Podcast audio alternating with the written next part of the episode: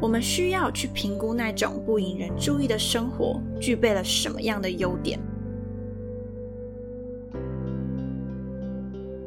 当一个人的身份认知取决于大众眼中的形象时，当事人就失去了一些意义，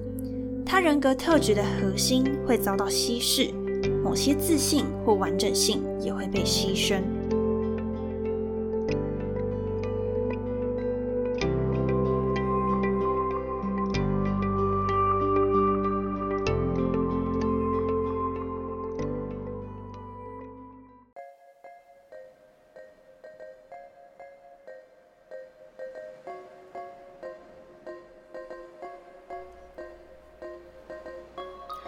嗨，欢迎收听那个自己，我是 Athena。在那个自己这个节目里面，会和你聊聊自我成长、自我照顾以及自我认识的主题，希望能够陪伴你在忙碌与烦闷的生活中，重新找到内在的宁静，看见自己最美丽的模样。如果你希望成为一个更好的自己，那就千万不要错过这一集，并且帮我按下订阅哦。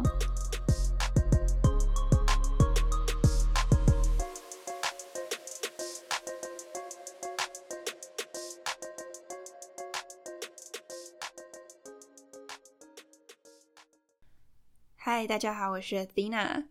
一开始呢，想要先跟大家分享一下我最近的近况。最近呢，台北都在下雨，然后所以每天都天空都是阴阴暗暗的这样子，然后就是湿哒哒的。所以其实我觉得多多少少有点影响到我的心情，可能就有点像是那个季节忧郁的那种感觉，就是因为天气的关系，让自己心情特别容易的感到低潮。就是有时候会莫名的很闷，然后莫名的提不起劲，然后想睡觉，然后就是要动脑也动不了什么脑，所以我觉得人真的是会多多少少受到气候的一个影响。如果你现在感受到一些比较低潮的情况呢，或许也是和我一样受到气候的一个关系。不过我也是尽力的想要去跟这个天气去好好相处啦。对，像我昨天呢就跟朋友去香山爬山，然后就是穿着雨衣。就是路上都是湿的，然后就这样爬上去，但其实没有爬很久，因为其实真的下雨天爬真的是，我觉得稍微有一点危险。对，然后加上我的体力真的不行，都是我朋友在等我，你知道吗？就是对，所以后来我就我们就也没有爬太多，然后就下来，但是就觉得那样子的啊过程也蛮好玩的，就是在下雨天的天气里面去爬爬山，所以我觉得也是一种，嗯，就之前有听过我前面几集就。有一集就是讲到，就是我很喜欢挪威嘛，因为他们很，即便不管是什么样的天气，都会想要出去运动啊，或是想要去啊走走森林啊这样子。所以我觉得这对我来说，就是也是踏出舒适圈的一步，然后让我去试看看，说其实即便下雨天也可以出去走一走。所以我觉得也蛮好玩的，嗯，然后也可以让我就是。比较不会受到天气的一个影响，那这个呢，就是我最近的一个状况。所以，如果说最近的你也有感到一些低潮啊，或者是比较闷闷不乐的状况，或许呢是因为天气的影响。那这个时候，或许我们可以换个环境，或者做一些跳出舒适圈的事情，或许会有一些意想不到的收获。那分享完最近的状况呢，接下来准备进入我们的主题，我们音乐后开始。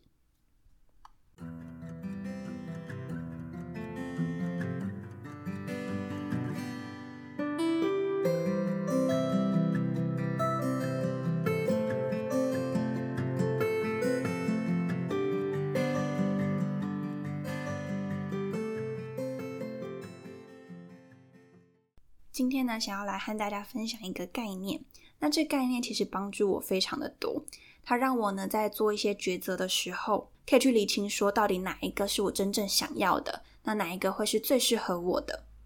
而且我在做这个选择的时候呢，也能够去说出我为什么会想要做这样的选择。所以我非常希望能够把这个概念分享给大家。那一开始在讲这个概念之前呢，我想要先来分享一个我在身旁朋友中里面观察到的一件事情。前阵子呢，我的朋友就打电话给我，然后我们聊了大概三个小时左右，其实非常的久。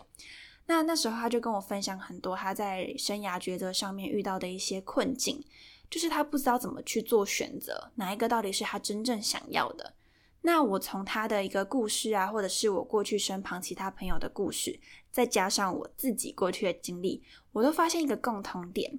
就是我们人生在做抉择的时候呢，很常会面对两种选项的一个选择上的困境。哪两种呢？首先，A 选项，它呢是一个很符合社会期待的一个选项。当你去照这个社会期待走的时候呢，你可以获得很多的掌声，获得一些名利，获得一些地位，甚至是金钱。所以你在追求 A 选项的路上呢，其实你会发现说，你会被捧着往前走。就比如说，你可能社会期待告诉你说，你要读研究所，或者是你要读法律呀、医学呀等等的这种这种大众眼光非常认可的一个科系。那或者是说出社会，大家都会鼓励你呢，去往主管的地方发展啊，或是进入一些大企业啊等等的。像这种选项呢，就是那种比较偏社会期待层面的。这样子的选项的特点呢，就是它很符合社会期待，而且呢，你也可以获得很多的掌声，获得很多的啊眼光。那再来 B 选项呢，就是就是跟 A 选项相反的。B 选项就是那种你可能真的内心比较想要去做的事情，可能是你的兴趣，可能是你的专长，但是呢，你这一个啊所想要的东西其实比较不符合社会期待，所以当你在做这样的选项的时候，你需要承载着很大的压力跟勇气，让你能够去做这方面的一个选择。因为呢，其实你做这样的选择，或许有时候是不被大众所认可的，或者是不被大众所信任的。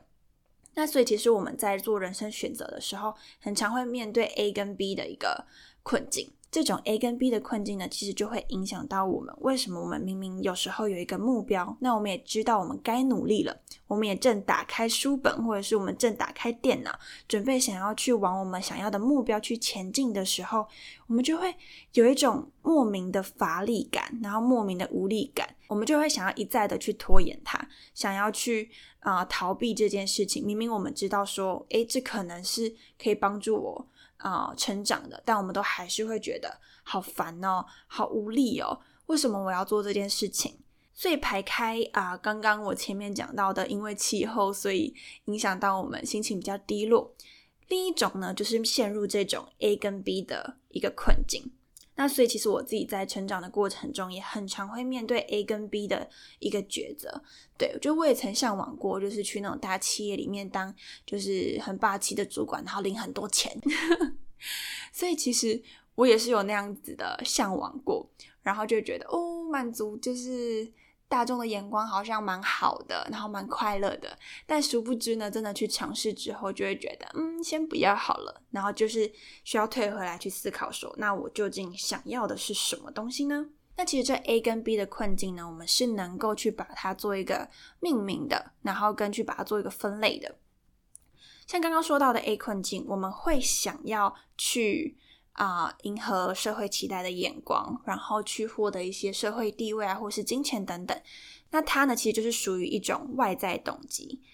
你做这件事情，你的动力呢，是来自于外在的一些期待。就像刚刚说的，你会想要去追求金钱、追求名利等等。那追求外在动机的一个特点呢，在于说，外在动机它本身它带来的功能。其实是非常的短暂的，而且很容易消耗光。你可能会爽一下子，但是你很快就会觉得说：“哎，我还不够，我还要往前变得更好。”比如说，你今天可能已经有拿到五万块，你也会觉得一开始你会很开心，就是一开始就觉得：“哦，太好了，我经过努力，我拿到五万块了。”但是爽完一下子之后呢，很快你就会觉得。不对不对，还不够，我要到六万，我要到七万，然后就一路的想要去往上。就像很多人不是会一开始想要买一栋房子，有一栋房子之后呢，就想要第二栋，再就想要第三栋，所以人生就是会一直陷入那一种我永远还不满足，然后我永远就还要更好的那样子的情绪里面。那或许你会想说，诶，追求更好难道不好吗？其实也不会说不好，就是每个人有自己人生的抉择嘛。但是外在动机，它其实影响到我们的一个状况是说，当我们一直去追求外在动机，一直想要去获得那些物质或者是外在的一些条件的时候呢，我们其实是很容易陷入忧郁跟沮丧的情绪里面，因为我们会一直觉得自己还不够好，而且我们最后获得的东西呢，也不能让我们就是满意一辈子，我们就会只会爽一下子，然后就会想要继续去追求下一个更好的。那在这样子的一种情况下，我们就会一直陷入一种痛苦，然后陷入不满足，一直觉得自己好像还没有到社会眼光中所谓的成功。那这就是外在动机带给我们的一个影响。那跟外在动机相反呢，就叫做内在动机。内在动机呢，就像刚刚说的，它可能是出于你的好奇心，出于你的兴趣，出于你的专长，出于那种你真正最内在渴望的东西去做的事情。像有的人可能是弹吉他，或是去旅行啊，或者是像我可能做 podcast 啊，其实就是出于内在动机。它的特点是在于说，内在动机是，即便没有人告诉你说，哎，你做这件事情会有好处哦，没有人告诉你这件事情，你都还是会想要去做。你就是单纯出于自己的兴趣，出于自己会感到快乐，出于自己就会觉得这件事情能够让你很满足，所以你就会去做。所以内在动机呢，其实就是出于你的一个真正最内在渴望的事情，然后去让你推动你去。做你真正想做的事，所以内在动机呢，就是出于你的内心去推动你做出你真正想要去做的事情。那这是外在动机跟内在动机的一个差别。其实外在动机就是刚刚讲到的 A 选项，那内在动机呢，就是刚讲到的 B 选项。所以我们常常其实会在外在动机跟内在动机之间呢去做一个取舍和平衡。就是我做这件事情到底是为了获得外在的眼光，还是获得我内在的一个满足？那其实也有很多研究就已经发现说，外在动机跟内在动机呢，这两个动机比起来，当我们做事情是出于外在动机的时候，更容易使得我们感到焦虑、感到忧郁，因为你会永远觉得自己不够好，然后你会一直去跟别人比较。那这边呢，我就想要分享一个呃小故事，然后我把。它称作蛋糕理论，自己取的，我觉得就是嗯挺可爱的。自己讲，那这个蛋糕理论呢，是出自于我小的时候。那时候我记得啊，应该是还没有小班，反正我小班以前我都在云林，然后跟着我阿公阿妈长大这样子。然后那个时候啊，因为我是在那种农田农田村庄的环境里面长大的嘛，然后。啊，那边生活就非常的朴实，然后我阿公阿妈也是非常勤俭持家的一个，就是农人这样子。那个时候，我有一次看到别人的生日呢，就发现他们的蛋糕为什么上面都有奶油，然后有一些很漂亮的装饰，然后我就非常非常的羡慕，我就觉得哦，人家的蛋糕好漂亮哦，然后我也好想要吃这样子，就是很华丽然后很漂亮的蛋糕。那但是呢，就像我刚刚说的，我阿公阿妈非常的勤俭持家，所以呢，我一般生日拿到的蛋糕都是那一种，就是一般的蛋糕体，就是没有上过任何奶油，没有任何装饰、水果、巧克力，什么都没有，就很像那种传统的发糕，对，就是这么朴实无华的一个蛋糕。所以那时候的我，其实心里就会很向往那一种有奶油、有装饰的蛋糕。然后我就觉得，为什么我要吃这么？朴实无华，然后这么普通的蛋糕，我就觉得很不开心。那有一次呢，我就跟我阿公说，我想要吃那个有奶油的蛋糕。然后阿公就也很，就是他也对我很好，他就想说，诶，开着那种以前的大货车，然后就载我去各个店里面，蛋糕店里面去看，说，诶，到底有没有这种奶油蛋糕？结果呢，可想而知，完全没有，就是。哦，好难过！就是那个时候，我们跑了好几家店，然后其实我都很失落，就会觉得说啊，怎么都没有我想要的奶油蛋糕。然后最后，我的阿公就帮我，就是再次买了那种很普通的那种朴实无华的蛋糕。对，那那时候我其实心里非常的难过，然后甚至也会有点生气。就那个气也不是就是对谁生气，就是会觉得。就有点像小孩子塞信呆这样子，就是小孩子怎么讲闹脾气，对，就会觉得哦，为什么我没有奶油蛋糕？但那个我没有对我没有对谁发脾气啊，就是我心里就在那边生闷气这样，然后就非常非常难过。所以后来就导致我长大之后呢，就是为了填补那个奶油的欲望，所以所以后面有阵子我就特别爱吃奶油蛋糕，就是为了填补小时候的遗憾，这样子。对，那为什么要分享这个故事呢？我觉得它跟内在动机和外在动机其实有一个关联的地方。像我会想要奶油跟装饰，我觉得它就很像是外在动机。因为呢，它非常的华丽，然后呢，吃起来呢也会让人觉得非常的开心，因为甜甜的、油油的，就是非常对于人体来讲是一个很快乐的啊食物。像小时候，我会很本能的想要去获得那些很华丽的东西，那同时我会去排斥可能那些朴实无华的蛋糕体。那就很像我们在追求外在动机跟内在动机的状况很像，有的时候我们会本能的去追求外在动机，因为会获得别人的掌声，或者是说你拿到了那些地位啊，或是拿到了那一些头衔的时候，你会觉得很爽快。但是他们的后果，他们的结果呢是一样的，什么意思呢？当我们吃完奶油的时候呢，或是当我们获得名利之后呢，它带给我们的爽感就是一下子。吃完之后，你就会很想要赶快去吃可能下一块更华丽的蛋糕，然后去吃那种更油更甜的东西，来去满足内在的一个空虚感。所以在追求外在动机，其实也是这样子。当我们获得的那个刹那，我们会有一个爽感，但殊不知我们获得完之后呢，其实会反而产出一个内在的空虚，让我们想要去追求更高的或更大更好的一个东西。但在追求的过程中呢，却会让我们陷入一种啊更不快乐的一个情绪。我那个时候呢是很排斥蛋糕体的嘛，那我也觉得蛋糕体就很像是内在动机。为什么呢？蛋糕体呢一开始都不会被我们注意到，我们不会觉得它多么的重要。但你去想哦，如果一个蛋糕它没有蛋糕体的堆叠，它是无法衬托出奶油跟装饰的漂亮。或者是说你在吃的过程中，你没有蛋糕体跟奶油的夹杂，其实呢，你在吃的过程你是很容易感到油腻的。那你也没办法想象说，你可能在吃蛋糕的过程中，如果没有蛋糕体和奶油的夹杂，其实是很容易让我们觉得很乏味的。蛋糕它好吃的特点就在于说，它有很朴实无华的蛋糕体，那同时又有一点点奶油，那这种就是食物上的一个。混合的效果，其实对我们来说是会觉得很好吃的。你试着想想看呢，如果今天有一个蛋糕，它的蛋糕体就超级无敌扁，然后奶油堆了五层，就是它是蛋糕体的五倍，你会想吃这样子的东西吗？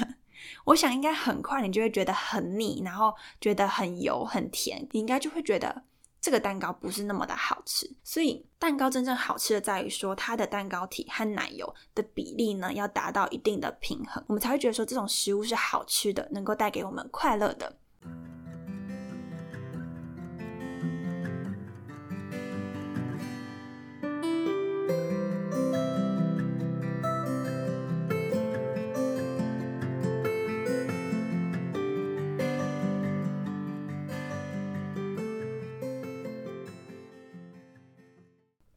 所以就回来讲到内在动机跟外在动机，其实也是这个样子。一开始我们会过度专注在于外在动机对我们的重要性，然后就像我小时候会很本能的想要去追求外在动机，我们会本能的去追求那些甜甜好吃的奶油，我们很常会去忽略掉内在动机的重要性，就像我们会去忽略掉蛋糕体一样，殊不知。蛋糕体的一个存在呢，才能够真正去帮我们衬托出奶油的好吃。就像有了内在动机，才能够去衬托外在动机的意义。那为什么在追求内在动机的过程中是这么的啊不容易？就是我们为什么会去忽略它，甚至是可能我们明明知道内在动机对我们来说非常非常的重要，可是我们却还是会去掩盖掉这个啊内在的渴望呢？就我自己的观察，我觉得有一个很关键的一个因素，就是因为我们其实非常希望能够被别人去看见，需要获得别人的眼光。之前呢，我有一集其实也是在讲，我们有一个被看见的需要。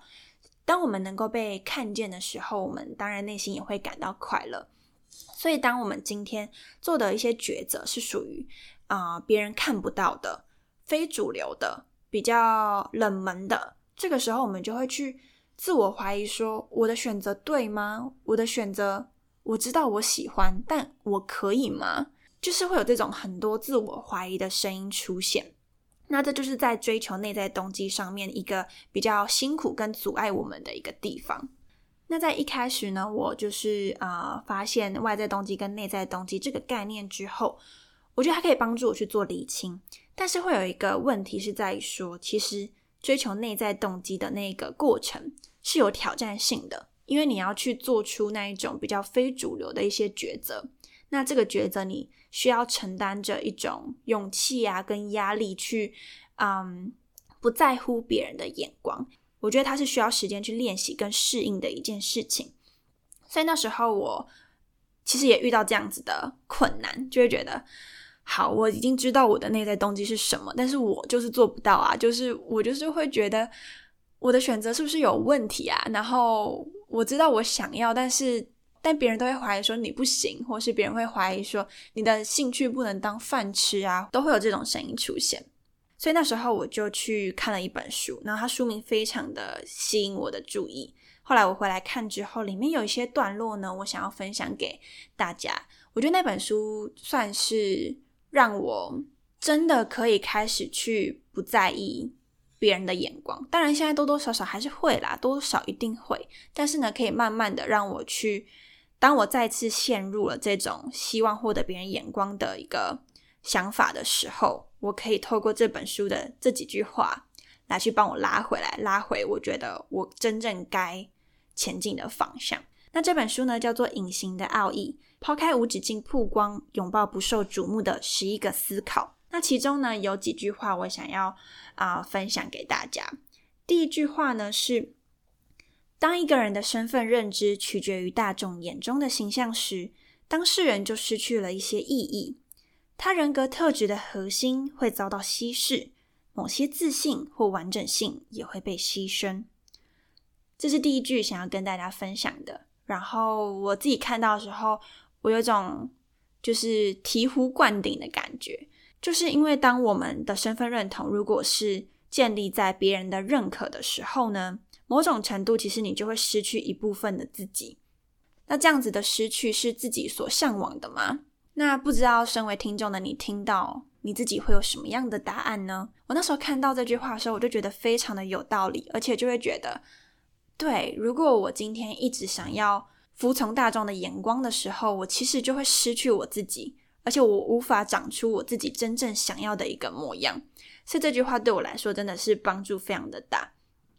那再来第二句话呢？我觉得也跟第一句话有异曲同工之妙。第二句话呢，它是说选择不活在大众的目光之下，也可能变成一种庄重与自信的表征。逃避关注的冲动，不是出于满足自我的隔离或毫无意义的服从。而是因为要维持自己的本质，